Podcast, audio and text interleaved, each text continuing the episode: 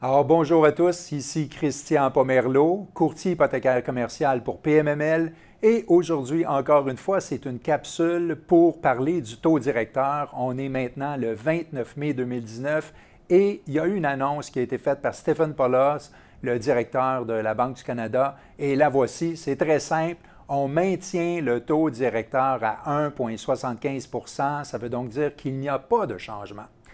Alors, c'est quoi? On va gérer un petit peu vos attentes. Là. Bien, premièrement, il va y avoir très, très peu de probabilité de hausse en 2019. Euh, là, on parle de la Banque du Canada, mais aussi les économistes de Desjardins, puis les économistes de la Banque nationale euh, qui étudient toujours les indicateurs euh, constamment, puis qui, émettent des, portraits financiers. Puis eux autres aussi mentionnent qu'il y a très peu de probabilité de hausse en 2019. Évidemment, la dernière instance qui prend la décision, c'est la Banque du Canada, mais quand même, les, les économistes sont là pour, pour veiller au grain jusqu'à un certain point. Euh, chose certaine, par exemple, c'est qu'ils n'annoncent pas de baisse probable non plus. Fait que ceux qui pensaient que finalement on allait plutôt avoir des baisses, ben, vont peut-être être déçus. Il n'y a pas vraiment de baisse. S'il y a un changement, ils s'accordent pas mal tous pour dire que ça va être vers la hausse, mais c'est, comme je disais, très peu probable. Alors, la Banque du Canada continue de monitorer chaque indicateur puis point de référence. Et puis, ils font aussi beaucoup de, stress tests ou de l'analyse de risque, mais même poussé, là, on parle ça de l'analyse de risque extrême pour savoir, mettons qu'il y avait une récession, comment le marché euh, euh, changerait, s'il y avait une tension vraiment très, très forte, euh, puis pas juste une tension, mais une guerre commerciale, comment l'économie canadienne et bancaire réagirait. Alors ça, c'est ce qu'on appelle l'analyse extrême. Ils en font constamment pour surveiller notre système économique. Fait que c'est quoi nos bons indicateurs et nos mauvais indicateurs en ce moment? Bien, premièrement, le secteur pétrolier s'améliore, il s'en va de mieux en mieux, il y a de la croissance à ce niveau-là. Fait que ça, ça fait du bien parce qu'on a quand même vécu une période très difficile en 2018. Le marché du logement s'est stabilisé. Ça aussi, c'est une autre très bonne nouvelle. C'est sûr que le fameux euh, stress euh, test ou le test de résistance avec le taux de qualification à 5,34 puis tout ça, puis les nouvelles règles que le gouvernement a imposées, puis la SCHL a imposées, euh, a fait en sorte que ça, va, ça a vraiment comme calmé le marché euh, immobilier jusqu'à un certain point, euh, puis le mouvement au niveau du logement. mais en même temps, étant donné que c'est devenu un petit peu plus difficile d'accéder à la propriété, bien, ça a quand même envoyé certains emprunteurs vers des prêteurs privés ou des unions de crédit qui, eux autres, sont réglementés différemment. Mais nonobstant tout ça, ce n'est pas vraiment un problème. Ça l'a enlevé du poids sur l'économie en général. Donc ça, ça l'a fait du bien au système. il y a une progression au niveau de l'emploi qui continue puis il y a une croissance des investissements des entreprises. Fait que ça, c'est des bonnes nouvelles. De l'autre côté, il y a la restriction, les restrictions commerciales qui sont imposées par la Chine, qui ont quand même un effet assez important sur l'exportation canadienne. Fait que ça, ce n'est pas nécessairement un point bien positif, mais reste que, somme toute, tout ça ensemble fait en sorte qu'on est relativement stabilisé. Puis l'important, c'est que la Banque du Canada veut s'assurer qu'on ne part pas euh, avec un indice euh, d'inflation qui soit, qui soit fou. Fait qu'ils veulent le stabiliser à 2% puis ils sont pile dedans. Donc, on a un IPC global ou indice des prêts à la consommation globale de 2% présentement. Alors maintenant, on va parler quand même des vulnérabilités du système. Dernièrement, Stéphane Paulos a fait une, une allocution, euh, je pense en mi-mai, euh, dernièrement, c'est très récent, puis il parlait des, différents euh, points de vulnérabilité, puis il y en a quelques-uns qui moi-même m'ont surpris, fait que je vais vous les partager aujourd'hui, mais je vais vous parler de, six points rapidement. Premièrement, c'est sûr que les tensions commerciales entre les États-Unis et la Chine, c'est définitivement le, point crucial. On peut même pousser ça puis dire les États-Unis contre le monde. Euh, donc, tout ça, tout le mouvement commercial, puis les accords de, de libre-échange, puis les accords douaniers, tout ça, va être quelque chose de très important dans les prochains mois pour voir comment l'économie s'en va. Euh, euh, plus proche de nous, ben, c'est mondial, mais proche de nous, le niveau d'endettement des ménages est extrêmement élevé. Fait qu'on en a pour très longtemps. C'est vraiment un point, de, euh, un, point primordial pour la Banque du Canada de vraiment s'assurer de ne pas euh, engranger de, nouveaux endettements au niveau des ménages. Fait qu'il faut faire attention à les, aux baisses de taux aussi parce que ça, ça encourage l'endettement.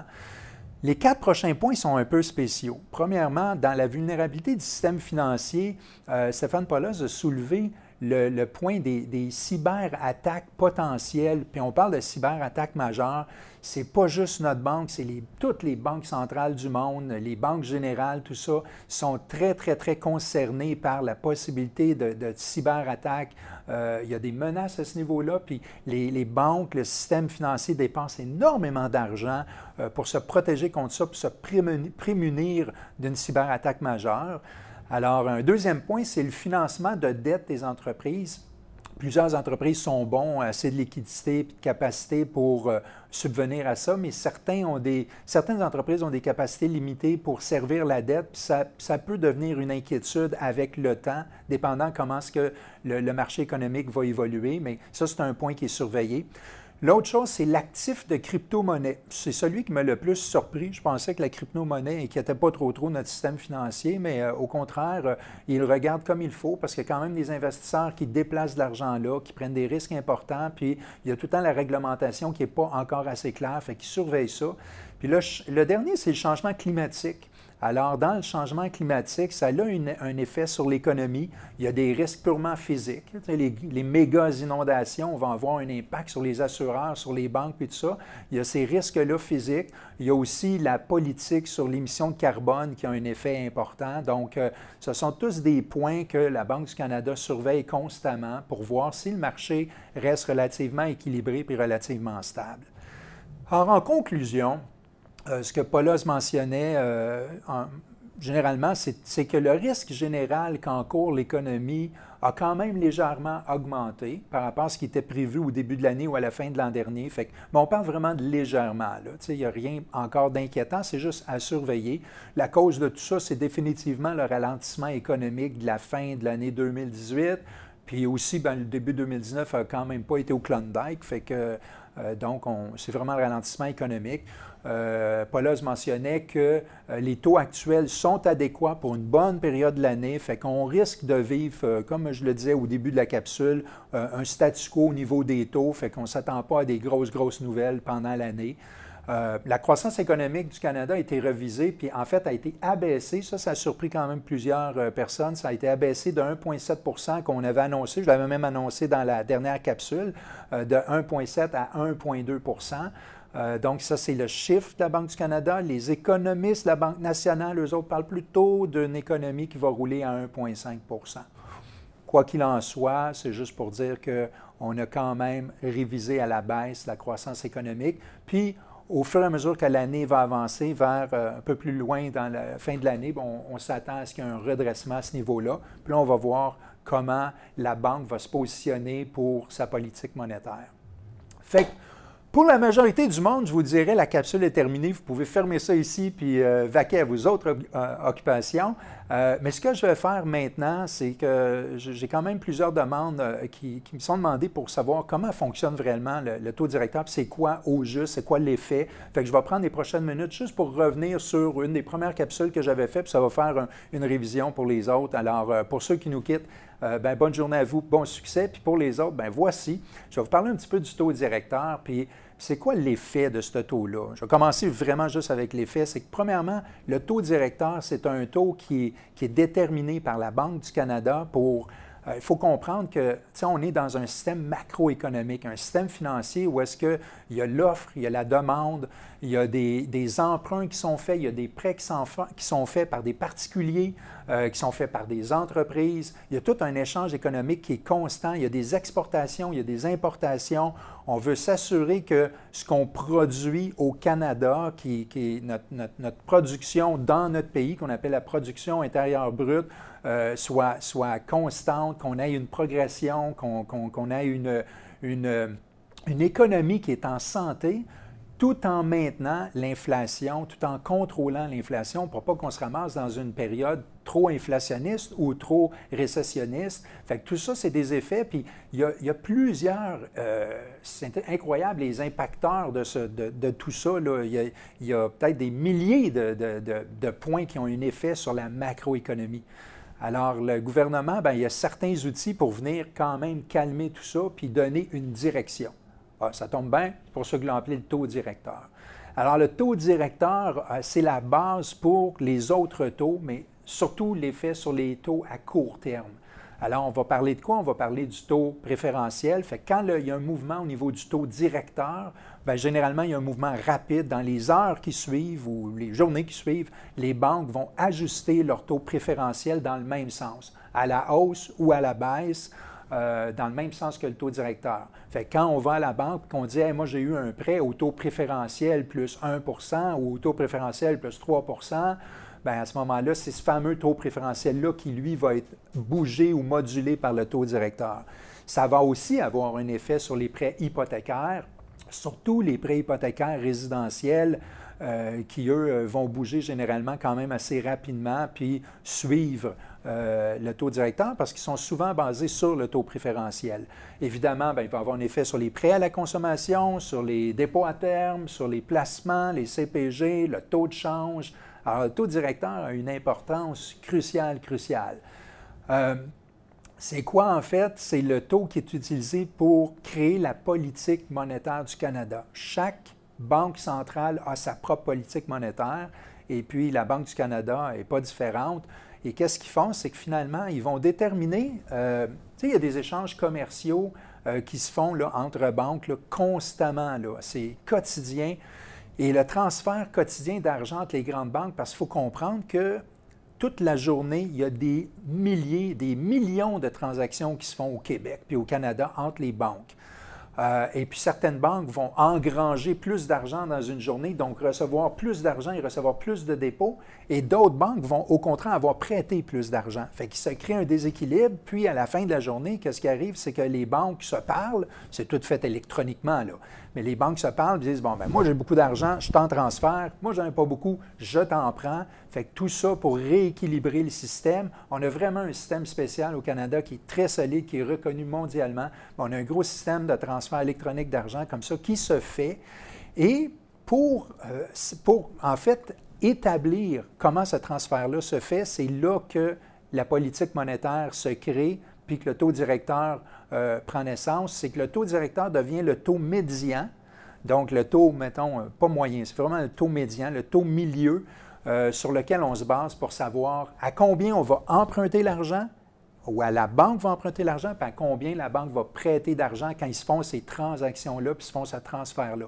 Donc, le taux directeur, en réalité, c'est le taux cible de financement un jour. C'est le même qu'il l'appelle. Le taux de financement cible de un jour. Alors, si on a un taux, le taux, ce taux cible-là va changer de 25 points plus haut et 25 points plus bas. Fait que je m'explique, il est présentement à 1,75.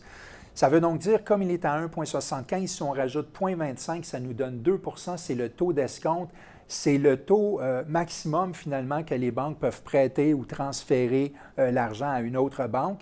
Et si on enlève de 1,75 le 0,25, euh, on tombe donc à 1,5. Ça, ça se trouve être le, taux de rémunération des dépôts. Donc, c'est le taux le plus bas que la banque va s'attendre à recevoir pour la rémunération de ses dépôts qu'elle fait.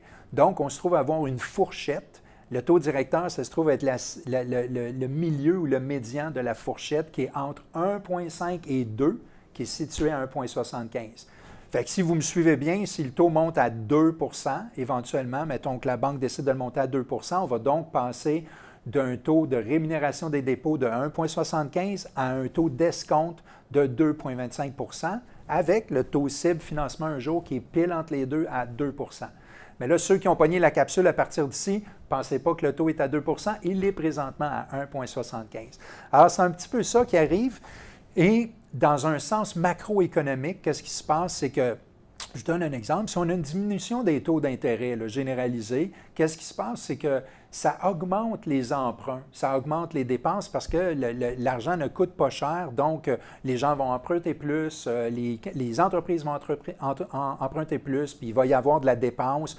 Donc tout ça fait quoi? Ça stimule l'économie. Fait que l'économie part, mais tout ça peut aussi entraîner un effet néfaste qui est l'indice des prêts à la consommation, donc ça crée de l'inflation. Alors, ce que, la, ce que la Banque du Canada, va faire, ça va réagir peut-être en augmentant le taux directeur. Elle va étudier les tous les indicateurs, on va dire, OK, on, monte le taux directeur. Fait que là, je vous ai dit tantôt, ça a un effet sur un paquet de taux. Fait qu'est-ce qui arrive? C'est que les taux généraux vont augmenter, ça va freiner l'emprunt et ça va diminuer la dépense. Donc, on va rétablir et euh, on va, on va restabiliser l'inflation. L'objectif dans toute cette politique monétaire-là, c'est de maintenir l'inflation relativement bas, autour de 2% environ, euh, une inflation qui est stable, qui est prévisible pour avoir une économie qui est en santé. Alors, j'espère que ce petit bout de formation-là ou de cours-là vous, euh, vous aide à comprendre un peu euh, ce qu'il y a. C'est beaucoup plus complexe que ça. Là.